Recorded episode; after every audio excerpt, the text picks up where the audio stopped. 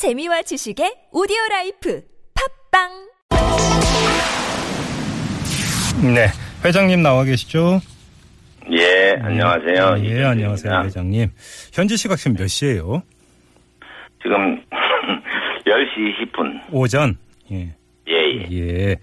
자, 그 보도에 따르면 그 정유라 씨가 어, 체포된 시각이 그러니까 덴마크 현지 시각으로 어제 저녁 8시 10분경이었던 것으로 이렇게 좀 전해지고 있는데 예, 예. 예. 그러면 시간이 꽤 흘렀으니까 되게 교민 사이도 이 소식이 다 전해졌나요? 죄송합니다. 이 덴마크는 예. 그, 이 교민이 네.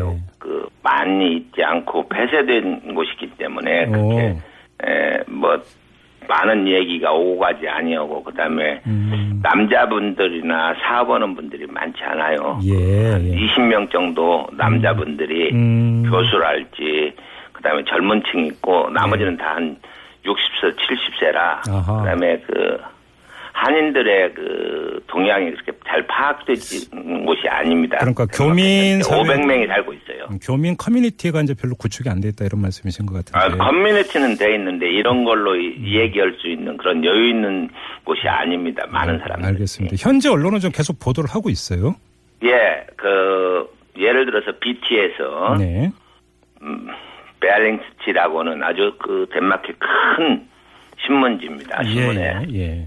크- 굉장히 크게 뭐 제가 이걸 신문 용어로 몇 단이라고는 모르지만 음, 아마 네네. 한 10cm, 10, 20cm 정도로 할애해서 썼어요. 어, 그럼 되게 그 비, 비중 있게 보도하고 있는 건데요. 예, 그, 음. 그, 다음에 스무 살 먹은 덴마크, 한국의 여자를, 그, 그, 한국 정부로부터 수배되어 있는 여자를, 음.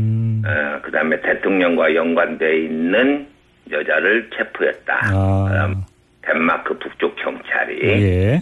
나왔고, 이 사람은 그, 최순실의 딸로, 음. 이 사람이 그, 정권의 그, 정권에 붙어서 예. 어, 시- 힘을 이용해서 오. 대통령 힘을 이용해서 사용했던 여자다. 음, 혹시 그 현지 언론에 그러면 이 정유라 씨를 언제 어떻게 한국 정부에 인도하는지 이런 내용 혹시 포함되어 있습니까? 기사 내용이? 그건 아직 그건 아직 안 나왔어요. 아, 그건 아직 안 나오고 있고요. 예. 어, 예. 지금 정유라 씨가 체포된 곳이 올브르가라는 시라고 하던데 이곳은 어떤 곳이에요?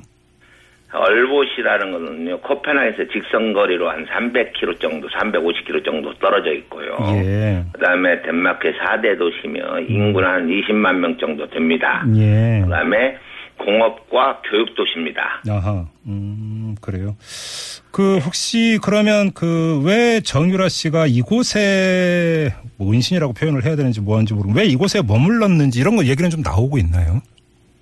아직 그런 이야기는 없고요. 예. 제 추측인데 네. 이게 그 승마장이 아주 좋은 승마장이고 전부터 와 있었던 사람이고 아, 여기 승마, 승마장이 있어요? 곳이고.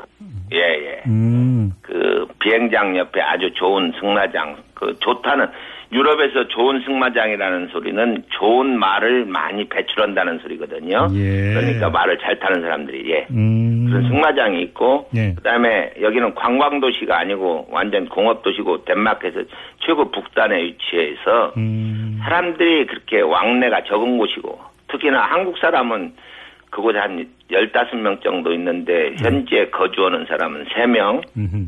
영주권자로서 거주하는 사람은 3, 4명이고 아, 예. 나머지는 학생들입니다. 아하. 그래서 아마 어, 거기에 숨어 있기가 아주 좋았을 겁니다. 아, 그렇군요. 자, 근데 앞서서 이제 그 현지 언론의 보도를 전해 주셨는데 회장님께서 지금 우리 국내 언론에 알려지기로는 일단 불법 체류 혐의로 이제 체포를 한 것으로 지금 전해지고 있는데 현지 언론도 일단 그렇게 보도를 하고 있어요.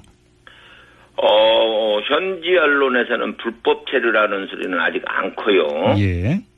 어, 그 다음에, 그, 한국에서 수배령이 크리스마스 이전 25일 날 국제 수배령이 내려졌고, 이 사람은 한국에 기소되어 있는 사람이다. 음.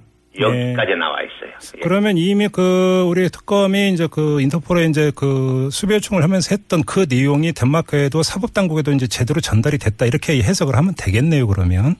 그러죠. 지금 그 그것밖에 안 나와 있어요. 그 문장밖에. 예, 뭐 그러니까 그다음에 불법 체류나 뭐 이런 건 안 돼 있고요. 예, 지금 국내 언론에서는 한 72시간 억류했다가 최대 72시간 후에 추방할 것이다 이런 전망을 하고 있는데 덴마크 언론은 이런 보도를 안 하고 있다는 거죠. 아, 그 아직 그건 않고 있는데요. 네. 덴마크는 불법 체류 시에는 예.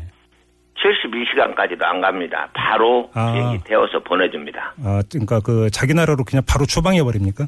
예. 음, 그러면 경우에 따라서는 국내 송환이 더 빨라질 수도 있겠네요. 그러면 이전 관행대로. 제가. 아는 덴마크 법에는 예. 아마 더 빨라질 수도 있습니다. 음, 그나저나 우리 그 한인 회장님이신데 그러면 우리 교민 아니더라도 덴마크 사람들이 그런 기사 보고 회장님에게 건네는 말은 있나요? 뭐라고? 아직은, 아직은? 좀 있으면 많이 올 겁니다. 아, 덴마크 사람들이 예, 제 친구들이 많이 있어서 어, 예. 금방 많이 올 겁니다. 그러면 그 이전에 이른바 그 이 최순실 씨 뭐 국정농단 사건 이런 게 덴마크에도 많이 알려졌어요.